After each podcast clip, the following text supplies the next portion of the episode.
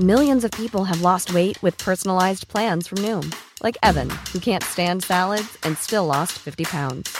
Salads, generally, for most people, are the easy button, right? For me, that wasn't an option. I never really was a salad guy. That's just not who I am. But Noom worked for me. Get your personalized plan today at Noom.com. Real Noom user compensated to provide their story. In four weeks, the typical Noom user can expect to lose one to two pounds per week. Individual results may vary. I'm Sandra, and I'm just the professional your small business was looking for. But you didn't hire me because you didn't use LinkedIn jobs. LinkedIn has professionals you can't find anywhere else, including those who aren't actively looking for a new job but might be open to the perfect role, like me. In a given month, over 70% of LinkedIn users don't visit other leading job sites. So if you're not looking on LinkedIn, you'll miss out on great candidates like Sandra. Start hiring professionals like a professional. Post your free job on linkedin.com/people today. There's never been a faster or easier way to start your weight loss journey than with PlushCare. PlushCare accepts most insurance plans and gives you online access to board-certified physicians who can prescribe FDA-approved weight loss medications like Wigovi and Zepbound for those who qualify. Take charge of your health and speak with a board-certified physician about a weight loss plan that's right for you. Get started today at plushcare.com slash weight loss. That's plushcare.com slash weight loss. plushcare.com slash weight loss.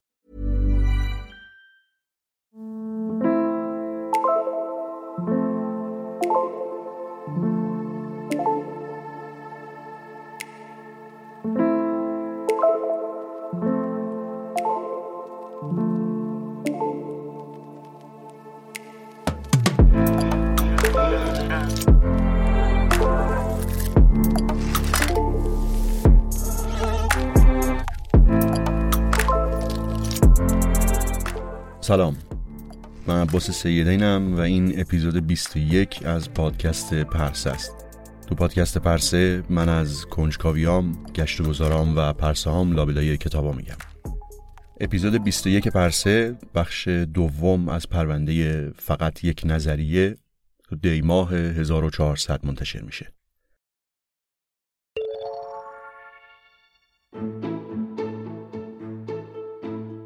اسپانسر این اپیزود خانه خیاله. خانه خیال یه تولید کننده تازه نفس اسباب بازیه اما نه هر اسباب بازی اسباب بازیشون رو با این هدف طراحی می‌کنن و می‌سازن که یک تمرین و ورزشی باشه برای ذهن و خیال. بازی کردن و خیال پردازی همونقدر که برای رشد و پرورش بچه ها حیاتیه برای بزرگترام ضروریه. برای همین اسباب بازی های خانه خیال طوری طراحی شدن که محدودیت سنی ندارن. بازی های خانه خیال می‌تونن کمک کنن تا یه مدتی ذهن رو رها کنید و به تخیلتون اجازه بدین هر جا می‌خواد بره. تو بازی های خانه خیال برنده هر کسیه که ذهنش رو آزاد می‌ذاره و خیالش رو به کار می‌گیره. امتیاز و نمره ای نیست. خیال خالصه. اینستاگرام و وبسایت خانه خیال رو ببینید تا با ایده های جذابشون برای اسباب بازی آشنا بشید. تا الان چند تا محصول از گروه اسباب بازی های تعادلیشون رو تولید کردن و به زودی انواع دیگه ای هم قراره به مجموعشون اضافه بشه. اسپانسر این اپیزود خانه خیال.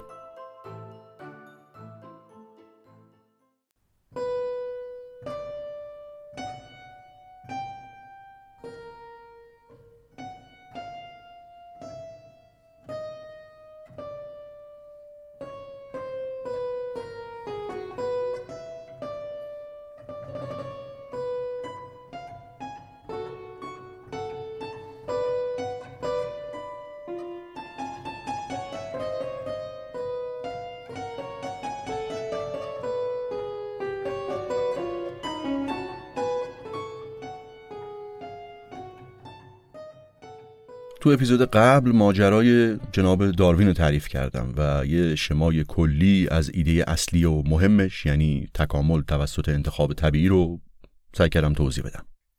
این مکانیزم انتخاب طبیعی یه ساختار منطقی رو نشون میده که بر اساس اون موجودات در طول زمان دچار تغییر و تحول میشن. اما مسئله به اینجا ختم نمیشه. هنوز سوالای بنیادی و مهمی رو باید جواب بدیم. خب تا حالا به تفاوت سگای نژادهای مختلف دقت کردید. مثلا سگای فسقلی چیواوا با اون قیافه ملوس و با مزهشون. یا جرمن شپردا با قد و بالای رعنا و گوشای ایستاده. یا سگای شیتسو با اون صورتهای پشمالو که انگار همین الان از تو انیمیشن های والت دیزنی پریدن بیرون. به سگ سرابی که به سگ گله ایرانی هم معروفه. سگا نژادهای خیلی متنوع و زیادی دارن. همین امسال انجمن کنل کلاب آمریکا یه نژاد تازه رو به اسم بیور تریر به رسمیت شناخته. پرورش دهنده های این سگا چطوری این تفاوت ها رو تو نژادهای مختلف ایجاد کردن و چطور ایجاد می‌کنن؟ داروین خیلی چیزای زیادی درباره پرورش حیوونا و گیاها می‌دونست. اون معاشرت های خیلی مفصلی هم با کبوتربازها و باقبونای زمان خودش داشت و عاشق سگا هم بود.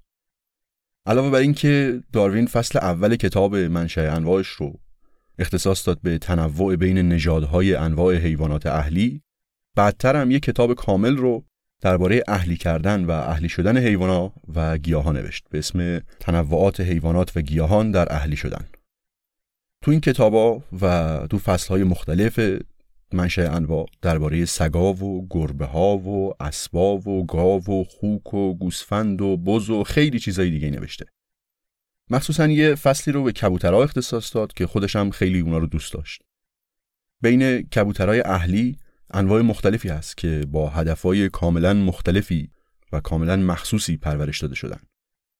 مثلا فنتیل پیجن با اون دم بزرگ و باد بزن مانندش.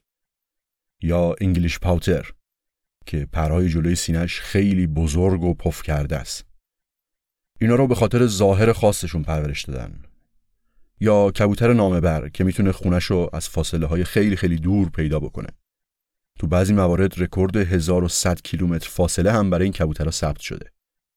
و همین تواناییشون هم باعث شده که از قدیم از اونها برای رسوندن پیغام استفاده بکنن. وقتی این انواع مختلف کبوترها رو با هم مقایسه می‌کنیم یا انواع مختلف سگا رو شاید بتونیم بگیم که خب همه اینا هنوز ذات سگ بودن یا ذات کبوتر بودن رو دارن. اما مثلا اگه انواع کلما رو با هم مقایسه بکنیم دیگه عمرن بشه یه ذات مشترک براشون قائل بشیم. هیچ نکته ای تو ظاهر این کلمه انگار مشترک نیست. از کلم بروکلی تا گل کلم تا براسل سپراوت تا انواع کلمای رنگی و کیل و چیزای دیگه. اما همه اینا همه این کلمه از یک نیای مشترک به دست اومدن. و این تغییر شکلشون هم حاصل کار و نسل کشی های مداوم باغدارا و پرورش دهنده که مثل این مجسم ساز این نژادها و تنوعهای مختلف رو شکل دادن. کاری که پرورش دهنده های سگ یا پرورش دهنده های هر حیوان یا گیاهی می‌کنن اینه که میان و بر اساس خواسته و نیازی که دارن تو جفتگیری اون موجود و تو تولید مثلش دخالت می‌کنن. مثلا می‌خوایم یه سگی داشته باشیم که قد خیلی بلندی داشته باشه. از بین سگایی که الان داریم اجازه میدیم اونایی که قد بلندتری دارن فقط با هم جفتگیری بکنن. و همین کار رو توی نسل بعد و نسلهای بعدی تکرار می‌کنیم. مثلا چند تا سگ داریم. هر کدوم یک قدی دارن. یک ویژگی در درون هر کدوم از اونها هست. حالا به زبان امروز ترکیب ژنتیکی. یه ویژگی در درونشون هست که قد اونا رو تعیین می‌کنه. ما میایم و اجازه میدیم اونایی که قد بلندترن با هم جفتگیری بکنن. به عبارت دیگه کوتاه قدها رو از چرخه تولید مثل حذف می‌کنیم. تو نسل بعد فقط اونایی که قد بلندتری دارن باز اجازه پیدا می‌کنن که تولید مثل کنن. یعنی باز انگار قد کوتاه رو از چرخه حذف کردیم و همینطور الی آخر تا جایی که به خواستمون که یه سگ قد بلند بود برسیم. این البته فقط یه شمای کلیه و هزار تا پیچ و خم داره. اما نکته کار اینه که ما میاییم و به صورت مصنوعی انتخاب می‌کنیم که کی تولید مثل کنه و اون ویژگی هاش رو به نسل بعدی منتقل بکنه. اینو میگن انتخاب مصنوعی. هر حیوان اهلی که می‌بینیم و تقریبا هر گیاهی که تو محیط زندگیمون می‌بینیم این روند رو طی کرده. گلای روزی که ما امروز داریم تقریبا هیچ شباهتی به اون نیای وحشیشون ندارن. نیای گلای روز امروزی یه گل ساده کوچیک میده با عمر کوتاه. اما گلای روز امروز گلبرگ های فوق العاده بیشتری دارن. گلبرگاشون بزرگتره رنگاش درخشانتره عمرش طولانی تره عطرش شدیدتره. این گلای روزم به همین ترتیب شکل دادن. نکته مهمی که توی این فرایند پرورش و شکل دادن نژادهای سگها و همینطور که گفتم حیوانات و گیاهای دیگه باید دقت بکنیم اینه که این کار چه قدرت بزرگ و عظیمی داره. اگه بخوایم یه تشبیه ساده و تقریبی بکنیم میشه بگیم که پرورش دهنده های حیوانات و گیاها مثل یه مجسمه سازن که با یه تکی گل داره کار می‌کنه و سگ و اسب و گاو و کلم و خیلی چیزهای دیگر رو با به طبعش تغییر شکل میده. این تغییرها گاهی هم خیلی افراطی شده. مثلا سگای بولداگ رو به خاطر اون قیافه خاص و سر بزرگشون پرورش دادن. این بزرگ شدن سرگ مسائلی داره. یکیش اینه که سر این سگا انقدر بزرگ شده که دیگه یه طوله بولداگ نمی‌تونه به صورت طبیعی متولد بشه و عمده بولداگا با جراحی سزارین به دنیا میان. و اگه یه روزی آدما منقرض بشن بولداگا هم همراهشون منقرض میشن. یا مثلا کبوترای شورت فیست انگلیسی. یک کله کوچولو دارن و نوک خیلی خیلی کوتاه. انقدری که نمی‌تونن به جوجه های نوزادشون غذا بدن. و برای بزرگ شدن جوجه ها حتما به دخالت آدمان نیاز هست. تو این فرایند انتخاب مصنوعی طی یک زمان کوتاه تغییرات خیلی خیلی بزرگی توی اون حیوان یا گیاه ایجاد میشه. البته منظورمون از زبان کوتاه کوتاه در مقیاس زمین شناختیه. این قدم اول برای درک مفهوم انتخاب طبیعی که حرف اصلی نظریه داروین بود. کلید ماجرا هم تو وراسته زمان داروین مکانیزم وراست هنوز کشف نشده بود. اما انقدری روشن بود که ویژگی های والدین به یه شکلی به فرزندشون منتقل میشه. اما چطوری؟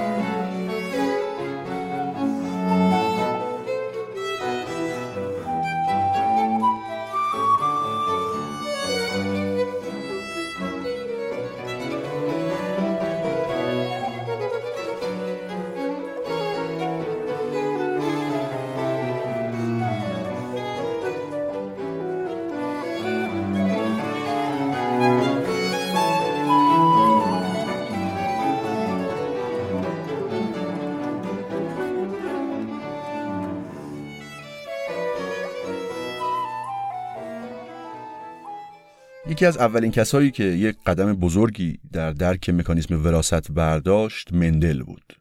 اگه اپیزود ژن از پادکست بی پلاس رو شنیده باشید، اونجا داستان مندل رو یه قدری مفصل تر تعریف کردیم.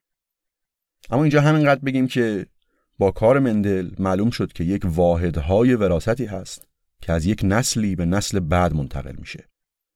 چیزی که ما امروز به اسم ژن می‌شناسیم و این ژنها با هم ترکیب نمیشن. مثلا ژن مربوط به رنگ قرمز با ژن مربوط به رنگ آبی ترکیب نمیشه تا ژن بنفش درست بکنه. اگه اینجوری بود و اگه قرار بود ژن با هم ترکیب بشن مثلا رنگ چشم هر کدوم از ماها ترکیب رنگ چشم پدر و مادرمون بود. و نه فقط این همه ویژگیامون یک ترکیبی و یه میانگینی از اون دوتا بود. و تازه و مهمتر اینکه خیلی زودم همه آدما عین هم می‌شدن. مثل رنگایی که اگه زیاد با هم ترکیب بشن تبدیل میشن به یه ترکیب یه دست خاکستری. تمام ویژگیهای ما آدما هم خیلی زود یه دست می‌شد. از ژن فعلا بگذریم برگردیم به مفهوم انتخاب. گفتم این کاری که پرورش دهنده های حیوان انجام میدن انتخاب مصنوعیه. این تصویری که از انتخاب مصنوعی گفتم رو یه جور دیگه ای هم میشه توضیح داد. با مفهوم حوزه یا خزانه ژنی جین پول. این توصیف ماجرا هم یه چیزای خوبی رو روشن می‌کنه. یه گروه بزرگ سگهایی رو در نظر بگیرید که یه پرورش دهنده سگ در اختیار داره. توی این جمعیت سگها یه تنوعی هم هست. بعضیشون جسه درشتری دارن بعضیا ریزترن. یکی دندونش یه ذره سفتره یکی گوشش یکم حساستره یکی شیر بیشتری به بچهش میده و هزار هزار تا تفاوت ریز و درشت دیگه. یعنی بین ژنهای اونا هم یک تنوع و تفاوتهایی هست. این تفاوت ها رو به صورت آماری میشه نشون داد. توی هر ویژگی کل جمعیت رو میشه روی یک نمودار ناقوسی یا بلکرو نشون داد. بیشتر جمعیت حد وسط رو داره مثلا بیشتر سگا قدشون حدود نیم متره و در دو طرف نمودار یه عده مثلا جستشون زیادی بزرگه یه عده هم زیادی کوچیک حالا کاری که اون پرورش دهنده سگ انجام میده اینه که تو هر نسل میاد و یک بخشی از نمودار رو که قدش کوتاهتره عملا حذف می‌کنه یعنی نمی‌ذاره تولید مثل بکنه اینجوری به تدریج و در هر نسل اون نقطه وسط نمودار که گفتیم اول کار مثلا نیم متره کم کم به سمت قد بلندتر شدن منتقل میشه. تو هر نسل باز همون نمودار ناقوسی یا بلکر رو داریم اما انگار در طول زمان کل نمودار داره حرکت می‌کنه به سمت قد بلندتر شدن. پس این شد انتخاب مصنوعی و وقتی سگای نژادهای مختلف رو با هم مقایسه می‌کنیم می‌بینیم که انتخاب مصنوعی چه قدرت عظیمی داره و با انتخاب مصنوعی توی یک زمان کوتاه چه تغییرات شدید و بزرگی رو میشه توی یک جانوری ایجاد کرد. حالا یه قدم بریم جلوتر. Hi, I'm Daniel, founder of Pretty Litter. Did you know cats tend to hide symptoms of sickness and pain? I learned this the hard way after losing my cat, Gingy. So I created Pretty Litter, a health monitoring litter that helps detect early signs of illness by changing colors, saving you money and potentially your cat's life. Pretty Litter is veterinarian developed, and it's the easiest way to keep tabs on your fur baby's health right at home. Go to prettylitter.com and use code ACAST for 20% off your first order and a free cat toy. Terms and conditions apply. See site for details. I'm Sandra, and I'm just the professional your small business was looking for. But you didn't hire me because you didn't use LinkedIn jobs. LinkedIn has professionals you can't find anywhere else, including those who aren't actively looking for a new job but might be open to the perfect role, like me. In a given month, over 70% of LinkedIn users don't visit other leading job sites. So if you're not looking on LinkedIn, you'll miss out on great candidates like Sandra. Start hiring professionals like a professional. Post your free job on linkedin.com/people slash people today.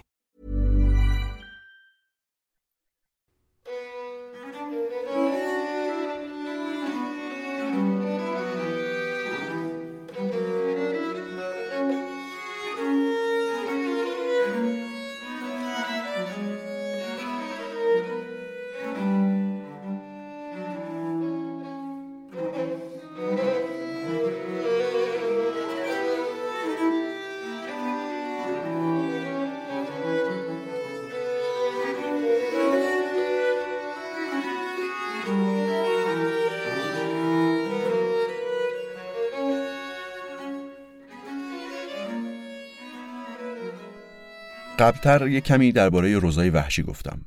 گل قشنگی میده و یه عطر ملایمی داره. اما اصلا قابل مقایسه با روزای برجسته امروزی مثل لاولی لیدی یا اوفیلیا نیست. نه اندازه گلش و نه رنگ و عطرش. چشم و دماغ و دست آدمیزاد مشغول کار روی این روزای وحشی شده و به تدریج اونا رو بزرگتر کرده و شکل داده و عطرشون رو تقویت کرده. عادتهای رشدشون رو تغییر داده. تا جایی که امروز بعد از چند دهه پرورش و نسل کشی به نقطه رسیده که می‌بینیم و هر نوعی یک اسم و ویژگی های خاص خودش رو داره. همین درباره تقریبا هر گیاه اهلی شده دیگه هم صدق می‌کنه. مثلا گل آفتابگردون رو در نظر بگیریم. گونه وحشیش یه گلی میده در حد یه نلبکی کوچیک با دونه های کم رمق و کم تعداد.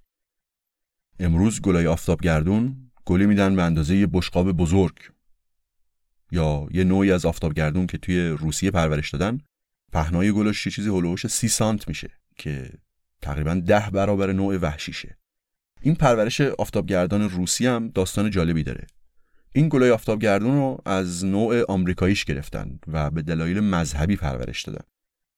تو بعضی مناسک مذهبی مثل دوره روزه لنت اون پیروان کلیسای ارتودکس اجازه نداشتن که از روغنای معمول تو غذا پختن استفاده کنن. اما به یه دلایل الهیاتی و شرعی که حالا من دلیلش نمی‌دونم می‌تونستن از روغن گیاهی استفاده کنن.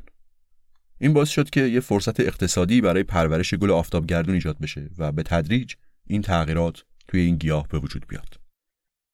گلای روز و گلای آفتابگردون همون ماجرای سگای وحشی رو تکرار کردن اما با یه تفاوتی.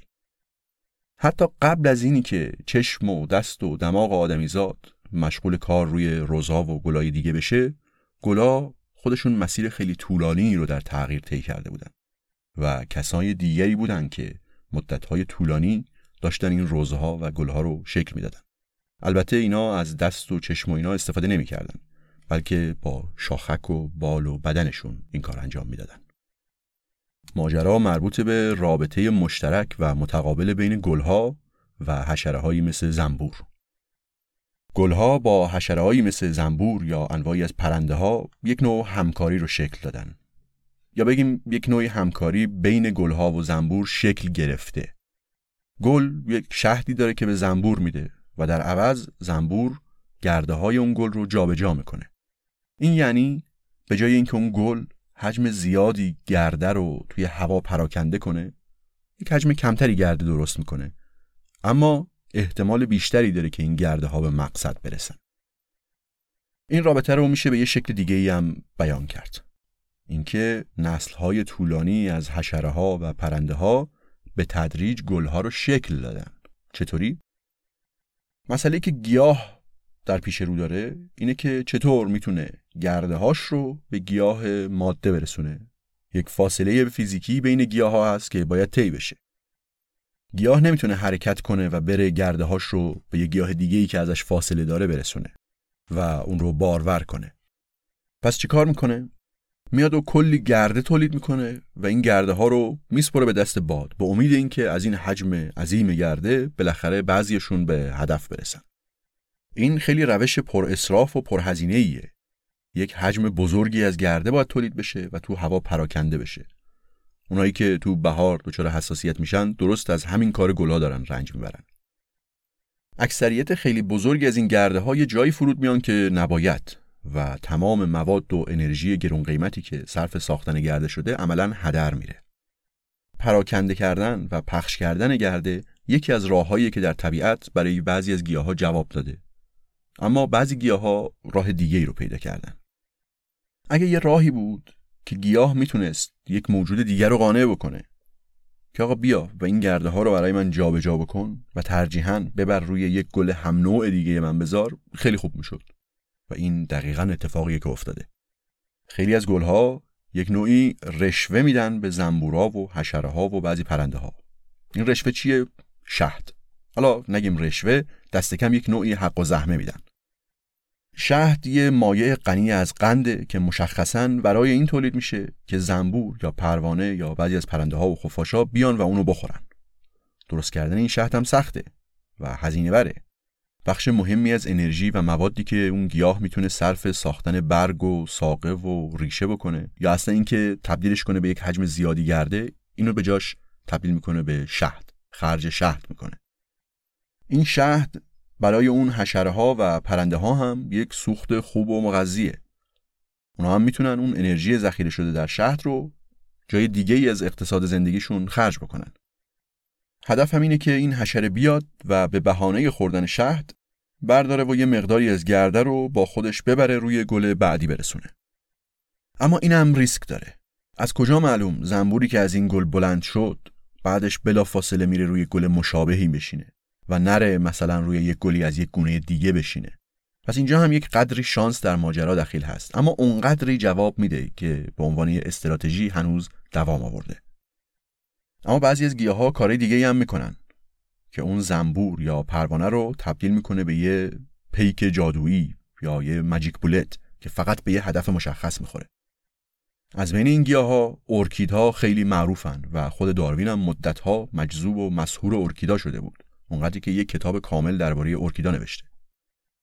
هم داروین و هم والاس توجهشون به یک نوع ارکید خاص توی ماداگاسکار جلب شده بود که امروز به ارکید داروین معروف شده. داروین و والاس به صورت جداگانه یک پیشبینی مشترکی درباره این ارکید کرده بودند. داستان اینه که مخزن شهد این ارکید یعنی اون جایی که حشره یا پرنده باید دستش بهش برسه ته یک لوله خیلی درازه. که خود داروین با خطکش خودش تا 11 اینچ رو اندازه‌گیری کرده بود. یعنی ته یک لوله تقریبا به طول 30 سانت. یه گونه نزدیک به این ارکید لوله‌ای به طول 40 سانت داره. وقتی داروین و والاس هر جداگونه به این ارکید برخوردن حد زدن که باید یه حشره بیدی چیزی باشه که بتونه این طول سی سانتی رو طی بکنه. داروین اینو تو کتاب ارکیداش تو سال 1862 نوشته بود. سال 1903 بعد از مرگ داروین و وقتی والاس هم پیر بود یک بید ناشناخته کشف شد که درست این پیشبینی داروین و والاس رو تایید می‌کرد. این بید یک لوله مانندی در دهانش داره که می‌تونه اونو بازش بکنه درازش بکنه و برسونه به ته اون لوله و برسونه به مخزن شهد اون گل ارکید. حالا رابطه این دوتا گونه یعنی اون ارکید و بید مربوطش رو ببینیم. اون بید به خصوص برای ارکید درست مثل یه مجیک بولت عمل می‌کنه. بید بعد از خوردن شهد یه ارکید مستقیم سراغ یک ارکید دیگه از همون نوع میره و گرده های اولی رو میرسونه به دومی. این یک حالت خاص و خیلی استثنایی از همون استراتژیه که همه گلها برای گرد افشانی استفاده می‌کنن. اما نکته مهم توی این داستان اینه. همکاری بین حشره ها و گلها باعث شکل دادن به گلها شده. یعنی همون کاری که ما آدما با حیوونا و گیاهای اهلی می‌کنیم حشرات با گلها کردن. یعنی همون نسل کشی انتخابی که درباره سگا و گربه ها و گیاهای مختلف مثل کلما مثال زدیم. همین کار رو زنبورا و حشره ها و پرنده های مختلف با گیاها کردن. و البته در مثال خاص ارکیدی که گفتیم ارکیدم با اون بیت کرده. این یعنی چی؟ یعنی زنبور یا پروانه داره شهد جمع می‌کنه. اون گلی که شهد کافی داشته باشه یعنی نه زیاد نه کم شانس بیشتری داره که گردهاش بارور بشن. اگه شهد گل کم باشه اون حشره احتمالاً خیلی زود قبل از اینی که به اندازه کافی گرده به بدنش بچسبه گل رو ترک می‌کنه. اگر هم شهد زیادی باشه این احتمال هست که زنبور بعد از برداشتن شهد و البته همراهش گرده ها به جای اینکه بره روی گل بعدی کار تعطیل بکنه برگرده بره خونه.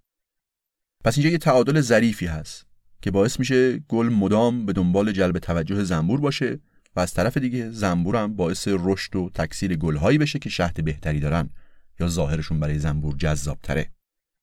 این یعنی شبیه فرایند انتخاب مصنوعی تو گلها هم اتفاق افتاده و این بار به جای آدم و خواسته و نیاز آدم نیاز زنبور یا پروانه یا بعضی از پرنده ها اون دست پنهانی بوده که تغییر شکل گلها رو هدایت کرده باز به اون حوزه ژنی فکر کنیم توی یک دشت گلای زیادی از یک گونه وجود دارن اما اونایی شانس تکثیر رو پیدا می‌کنن که شهد خوب و به اندازه تولید کنن و ظاهرشون زنبورها رو به سمت اونا بکشه.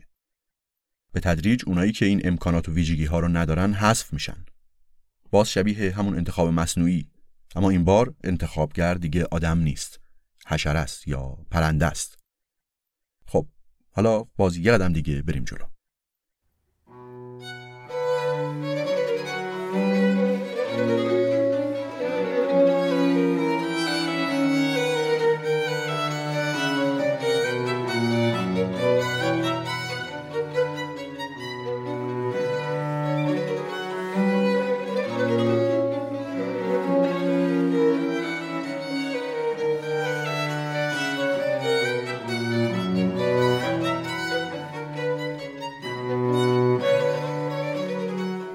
آیا مثال دیگه ای داریم از این نسل کشی انتخابی بدون دخالت انسان؟ ظاهر بیرنگ و روی یه مرغ خونگی رو در نظر بگیرید و مقایسش بکنید با پرای رنگ و رنگ و تاج عجیب و غریب یه خروس. چرا خروس باید اینقدر رنگ و وارنگ باشه؟ اگه قرار فقط به بقای شخص باشه این پرای رنگی و بزرگ و دست و پاگیر که اصلا مزاحم بقای اون خروس میشن پس چرا اینجوریه؟ مرغا و جوجه ها ظاهر خیلی ساده ای دارن و خیلی راحت تو محیط استتار میشن. خروس هم باید همین جوری می بود. همین سوال درباره قرقاول و تاووس و خیلی پرنده های دیگه هم صدق می‌کنه. جنس نر توی این پرنده ها به یه شکل خطرناکی رنگ و رنگه و توجه شکارچی رو جلب می‌کنه. تو گونه های مختلف مثل مرغ خونگی یا انواع قرقاولا مثل نژاد لیدی امهرست ماده ها خیلی شبیه همن اما نرها خیلی متفاوتن و همه خوش رنگ و لعاب و جذابن. داستان این چیه؟ این نتیجه چیزیه که داروین اسمشو گذاشته بود انتخاب جنسی یا جنسیتی sexual selection. یا اگه بخوایم در امتداد حرفای قبلی براش اسم بذاریم میشه بگیم نسل کشی انتخابی نرها توسط ماده ها این رنگ های درخشان و متنوع توجه شکارچی ها رو جلب می‌کنه. اما از اون طرف توجه ماده ها رو هم جلب می‌کنه. های متوالی مرغهای ماده یا های ماده جذب نرهایی شدن که پرای رنگی پنگی داشتن و همین باعث شده که به تدریج این خصلت رنگی بودن پرها توی نرها هی تشدید بشه. داستان تاووس هم همینه و این ماجرا دو خیلی از پرنده ها و پستاندارا و ماهیا و دوزیستا و خزنده ها و حشرات همه جا دیده میشه معمولا معمولا اون کسی که انتخاب می‌کنه با کی جفتگیری بکنه ماده است حالا این خودش داستان مفصلیه. این ماده است که از بین نرهای رقیب جفتش رو انتخاب می‌کنه. البته همیشه هم انتخاب به خاطر یک ویژگی ظاهری نیست. چه درباره سگایی که قبلتر گفتیم و چه این خروسا معیار انتخاب یک چیزی در ظاهر اونا بوده.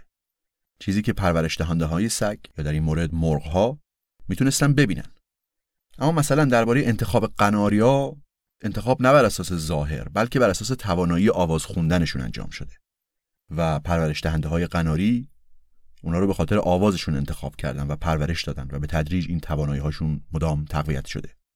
تو مثالایی که از پرورش دهنده های انسانی زدیم آدما اومدن و مسیر رو که طبیعت داشته طی کرده گرفتن و در جهتی که می‌خواستن هدایتش کردن.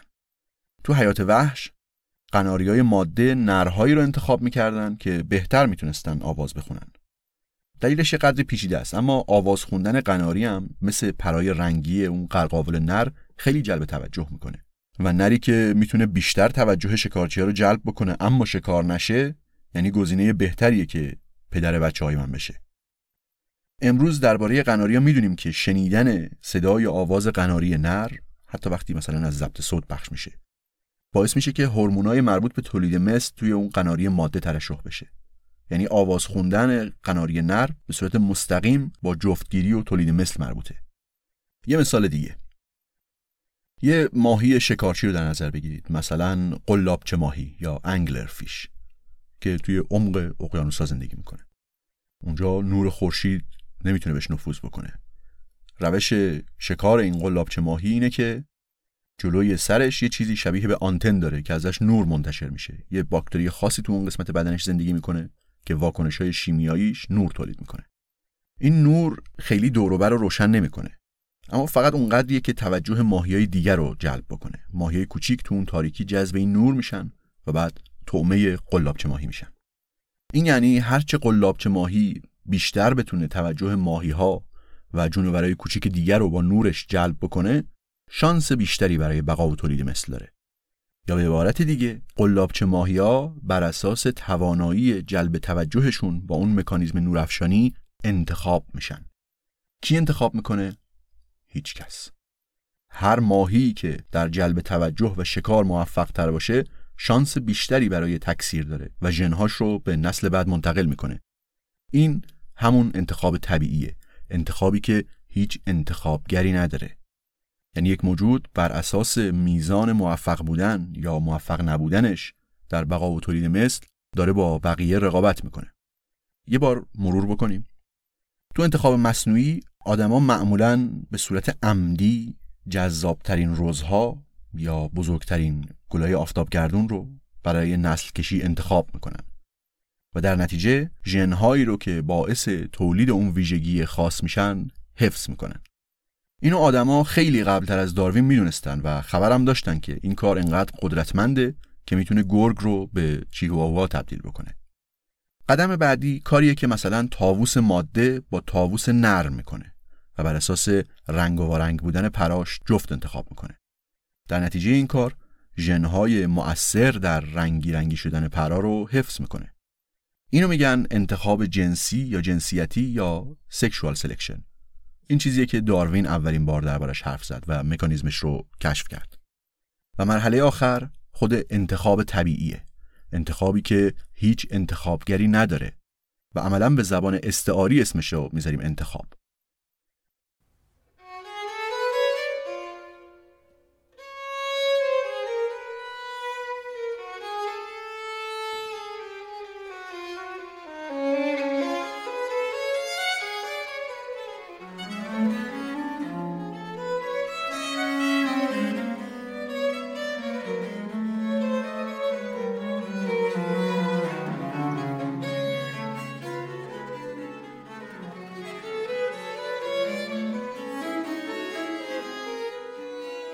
داروین هم می‌دونست که این اصطلاح انتخاب طبیعی مایه سوء برداشت میشه.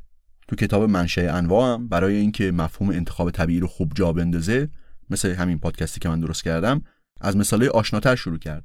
از انتخاب مصنوعی و انتخاب جنسی شروع کرد تا به تدریج برسه به انتخاب طبیعی انتخاب بی انتخابگر تو کتاب منشأ انواع نوشته بود که می توان گفت که انتخاب طبیعی در هر روز و هر ساعت در کار است. اما بعدتر تو ادیشن پنجم کتابش اینو تغییر داد و نوشت می توان به زبان استعاری گفت که انتخاب طبیعی هر روز و هر ساعت در کار است. یه جایی والاس که همزمان با داروین ایده انتخاب طبیعی رو کشف کرده بود به داروین می نویسه که داروین عزیز مکررن با تعجب به این موضوع برخوردم که افراد هوشمند زیادی نمی توانند آثار خودکار انتخاب طبیعی را درک کنند. آنقدر که ناچارم نتیجه بگیرم خود این اسم مانع درک درستان هاست و روش شما در توضیح و تبیینش هر چقدر هم که برای ما روشنگر باشد برای اثر گذاشتن در ذهن جامعه تبیدان ها مناسب نیست. نکته اینه که وقتی از کلمه انتخاب استفاده می‌کنیم ذهن سری میره دنبال اینکه خب کی انتخاب می‌کنه؟ به چه هدفی انتخاب می‌کنه؟ اما اینجا انتخابگری در کار نیست. اصلا کلمه انتخاب به صورت استعاری استفاده شده. نبوغ ایده داروین هم تو همین بود که فهمید طبیعت می‌تونه نقش انتخابگر رو ایفا بکنه.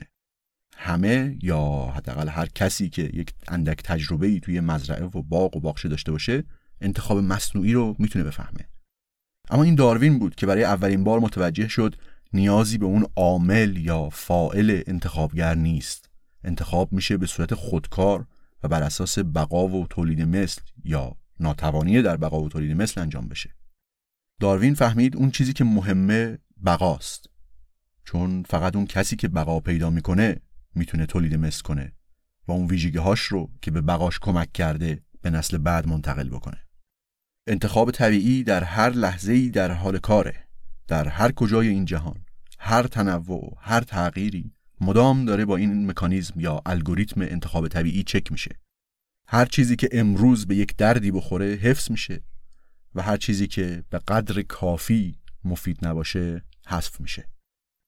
یه جایی آقای والاس بعد از تعریف کردن نقدایی که بر اساس سوء تفاهم انتخاب طبیعی گفته میشن برای داروین می که این منتقد شما نقطه ضعف نظریهتان را در این می‌بیند که انگار متوجه نیستید فکر و جهت برای عمل کردن انتخاب ضرورت دارد.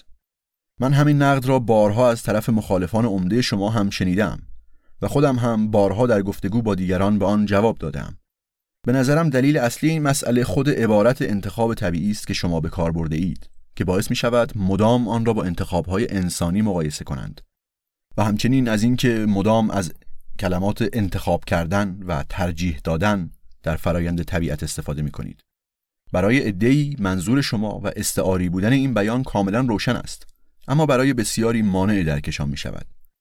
در نتیجه پیشنهاد می کنم که در ویرایش های بعدی اثر عظیمتان منشأ انواع کاملا از این منبع دردسر و سوء تفاهم اجتناب کنید و به نظرم این کار را به راحتی و به صورت مؤثر می توان با اصطلاحی که آقای اسپنسر معرفی کرده یعنی بقای سازگارترین انجام دهید این اصطلاح فکت را توضیح می دهد اما انتخاب طبیعی بیان استعاری برای همان واقعیت است.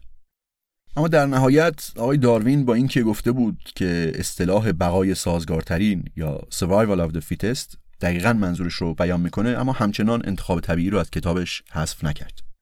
یک سوء برداشت رایج دیگه هم درباره تکامل وجود داره. تو فارسی ما از کلمه های تکامل یا جدیدن از فرگشت استفاده می‌کنیم. اما تکامل یک سوء تفاهمی به همراه داره.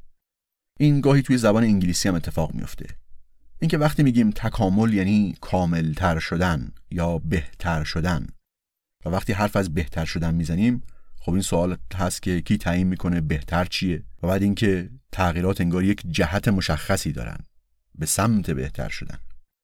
تو فارسی های دیگه هم برای ایولوشن پیشنهاد شده که فرگشت ظاهرا مناسب تره اما همچنان تکامل بیشتر به کار میره.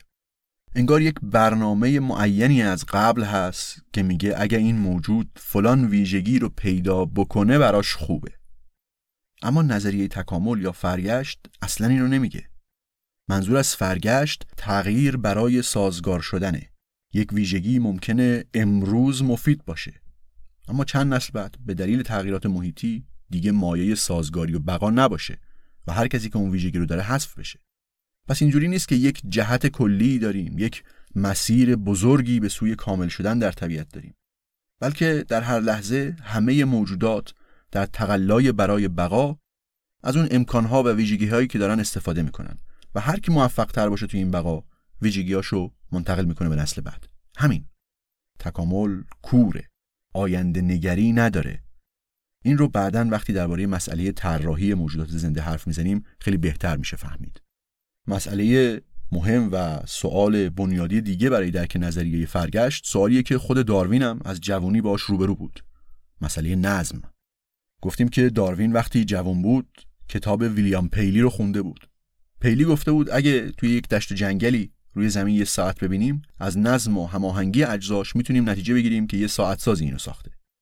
و به عبارت کلیتر نظم طبیعت نشانه اینه که یک خالقی داره که همه این نظم رو برای رسیدن به یک هدفی برقرار کرده. تو اون ساعته چرخدنده ها و فنرا و اقربه ها هر کدوم طراحی شدن تا دقیقا به این شکل منظم کنار هم قرار بگیرن. اگه فقط یکی از این اجزا اندازش دقیقا درست نباشه این ساعت کاری رو که باید انجام بده درست انجام نمیده یا اصلا هیچ کاری نمی‌تونه بکنه. نظریه تکامل یا فرگشت چطور با این استدلال مواجه میشه؟ استدلالی که گفتم تو خیلی از سنت‌های فکری مختلف با عناوین و بیانهای مختلف به عنوان برهان نظم تکرار شده. این هم یکی از سوالای مهمیه که باید دربارش فکر بکنیم.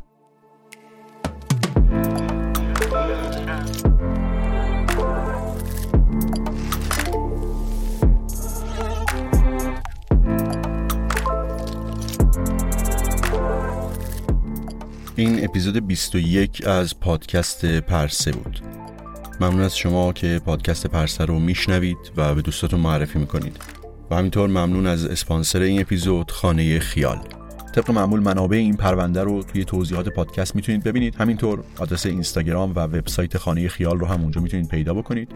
پادکست پرسه رو می‌تونید روی اینستاگرام at پرسه پادکست روی توییتر at پرسه پی دنبال بکنید و نظرها و پیشنهاداتون رو با ایمیل info at برای من بفرستید.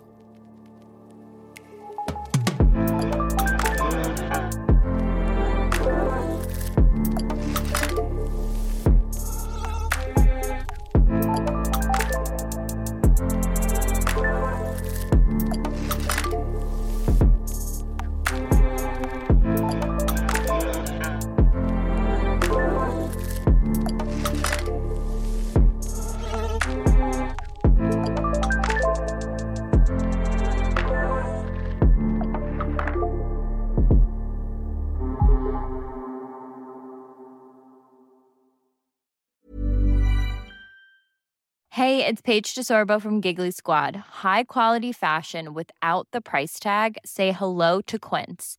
I'm snagging high-end essentials like cozy cashmere sweaters, sleek leather jackets, fine jewelry, and so much more. With Quince being 50 to 80% less than similar brands. And they partner with factories that prioritize safe, ethical, and responsible manufacturing. I love that. Luxury quality within reach. Go to quince.com slash style to get free shipping and 365 day returns on your next order. Quince.com slash style.